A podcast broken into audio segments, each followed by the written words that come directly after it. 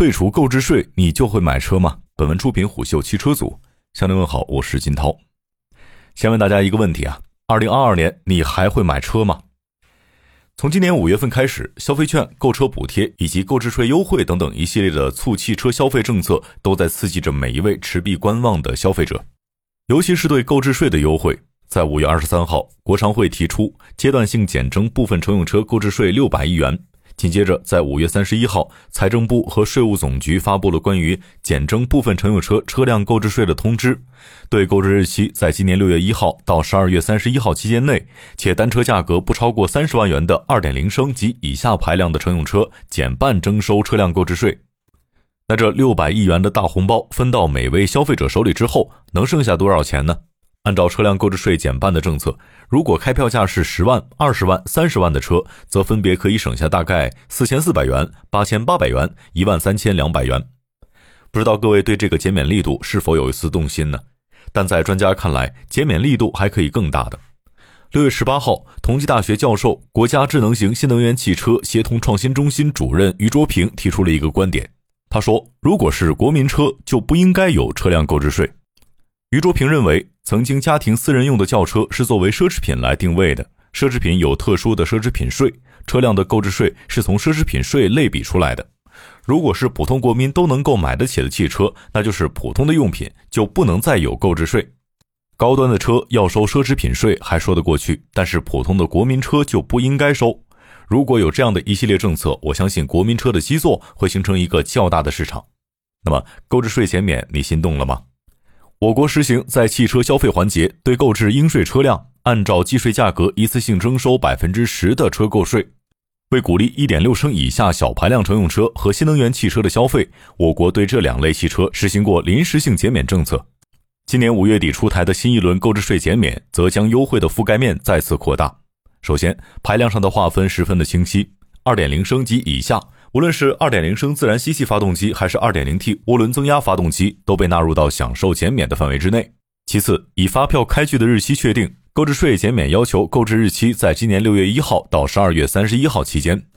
其实，单车价格不超过三十万元这一项稍微有点空子可以钻。政策上说的是不含增值税的单车价格不超过三十万元。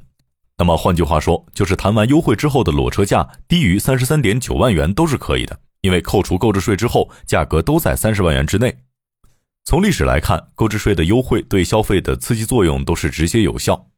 回顾一下上两次调整，一个是对小排量乘用车，分别于零九年至一零年以及一五年至一七年实行过两轮减征，每轮先将税率降至百分之五，待该类车型消费增长达到一定的规模之后，再将税率提高至百分之七点五。另一个则是对新能源汽车。以达到一定技术条件要求为门槛，自二零一四年九月一日起一直免征车购税。从效果来看，这两个市场都收获了一定的成效。首先，小排量乘用车的新车销售量在第一轮优惠期间的年均增长超过了百分之五十，第二轮优惠期间的年均增速也达到了百分之九，明显高出同一阶段无优惠年份的增速。其次，新能源汽车的新车销售量自二零一四年起年均增长约百分之八十六点四。比没优惠之前的一一年至一三年的增速提高了百分之二十七点六，但这次的购置税优惠开启的时间略有尴尬。六月十五号凌晨，在经历年内第十次上调之后，多地九十五号汽油迈入了十元时代，九十二号汽油全面突破九元每升。在持续的两年时间当中，成品油价格从二零二零年的地板价起步，到今年年初站上八元节点。在半年波动爬升之后，最终以不容置疑的脚步站上了十元这个前所未有的高点。短期来看，仍有不少的消费者在购置税优惠和油价之间打着小算盘。要知道，油价从年初至今上涨了约三到四成。对于家庭乘用车而言，按照一年平均行驶一点二万计算，油费成本要上升两到三千元。然而，根据乘联会最新的数据显示，六月一号到五号，国内乘用车零售销量同比下降百分之五，较五月仅增长百分之六。由此看来，在购置税减征政策公布之后的第一周，汽车消费虽相比上月有所回温，但效果并不明显。毕竟，如果油价再这么涨下去，购置税省出来的这小一万元，不到一年就还给了三桶油。与燃油车消费的冷淡不同，新能源汽车则更早的进入了盛夏。与整体乘用车市场的缓增态势不同，五月，新能源乘用车零售销量达到了三十六万辆，同比增长百分之九十一，环比增长百分之二十七。一到五月更是形成 W 走势，零售一百七十一点二万辆，同比增长百分之一百一十九点五。然而，六月一号开始实施的车辆购置税优惠政策，表面上看起来是对燃油车消费的刺激，对新能源汽车的压制。确实，燃油车购置税减征增加了新能源车的竞争压力，但新能源车仍有政策上的优势。一方面，当前的补贴力度仅占车价的百分之四点四，预计将主要影响五到二十万元价格带的观望客户在新能源车和燃油车之间的摇摆。该价格区间销量占新能源车总销量约五到六成。假设因此流失百分之十到百分之二十的客户选择了燃油车，实际对新能源总量的影响约百分之五到百分之十。对于体量稍大一些的新能源品牌来说，这个影响并不会太明显。另一方面，新能源汽车市场目前还是哑铃状结构，即低端、高端两极分化严重。在五万元以下的市场，目前已经几乎没有对标的燃油车，主要的新能源车为五菱、奇瑞等 A 零零级车型，它们受影响的可能性比较小。而二十万元以上的市场，特斯拉、造车新势力和比亚迪等占比较高。该区间一点六升以下燃油车主要为豪华品牌的中小车型，二零二一年估计销量在四十八万辆。但市场相对小众，与该价位的新能源车不是同类竞品，尤其是今年新能源车的强力新品进一步集中在此区间，因此补贴优势对新能源产品影响较小。这也是为什么大部分新能源车企逐渐避开五到二十万元这个价位区间，而是一窝蜂的冲上了三十万元以上市场。谁都知道，在中低端市场要和燃油车竞争，没有极强的成本控制能力和极强的性价比，购置税政策一变，电车的价格优势就没了。所以，今年还有一个问题是，新能源的购置税补贴到期之后，还要不要继续补？于卓平就表示，现在补贴政策中有一件很重要的事儿，就是新能源汽车是取消购置税的。但是，随着补贴的退出，购置税又要回来。二零一四年九月一号，我国开始对新能源汽车免征车辆购置税，相关部门先后在一七年和二零年将其延长至二零二二年十二月三十一号。所以，今年年底，新能源汽车的免征购置税政策将会到期。三年又三年，国家为无数新购车用户省下了一大笔的购置税。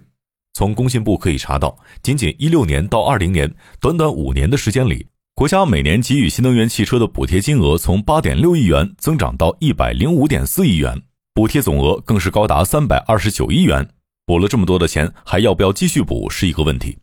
工信部副部长辛国斌指出。我国新能源汽车产业在部分关键技术和支撑保障能力等方面还存在一些短板和不足。他表示，下一步我们将尽快研究予以解决，比如现在正在会同有关部门研究是否延续新能源汽车车辆购置税优惠政策。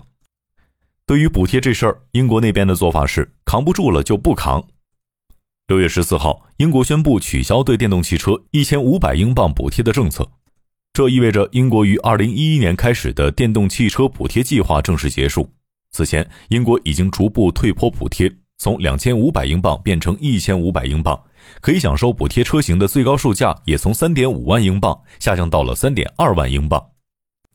资深汽车工程师朱玉龙分析道：“整个欧洲汽车市场呈现了需求增长乏力，在补贴刺激下，欧洲的新能源汽车在过去几年取得了非常大的增长。”但是到现在这个时间节点，卡住的环节已经不是购置补贴的问题，主要还是新能源价格高企，还有通胀，整体对欧洲的消费力产生了影响。最后想说的是，与消费端盲目式补贴不同，英国可能会将补贴以另外一种形式重新还给电动汽车行业。政府一直明确表示，针对电动汽车的补贴只是暂时的，此前已确认持续到二零二二至二零二三财年。连续削减补贴规模和涵盖的车型范围，对快速增长的电动汽车销量几乎没有影响。英国政府表示，鉴于此，政府现在将把资金重新集中在电动汽车转型的主要问题上，包括扩充电动汽车充电桩网络，并支持其他车辆的电气化转型。这些车辆向电动汽车转换尚需要进一步的推动。这对于我们国家补贴方向的调整也是有一定参考意义的。因为相较于直接对买电动车的消费者给予优惠，充电基建的完善以及整体产品力的提升等等，才是推动新能源汽车从政策导向转变为汽车导向的关键。所以，补贴的实际金额可能会减少，但补贴的力度不会缩水。那么，短期内买电车可能会更贵，但长期来看，买电车会越来越值。至于针对燃油车的购置税补贴政策，很可能错过这个村儿就没这个店儿了。商业洞听是虎嗅推出的一档音频节目，精选虎嗅耐听的文章，分享有洞见的商业故事。我是金涛，下期见。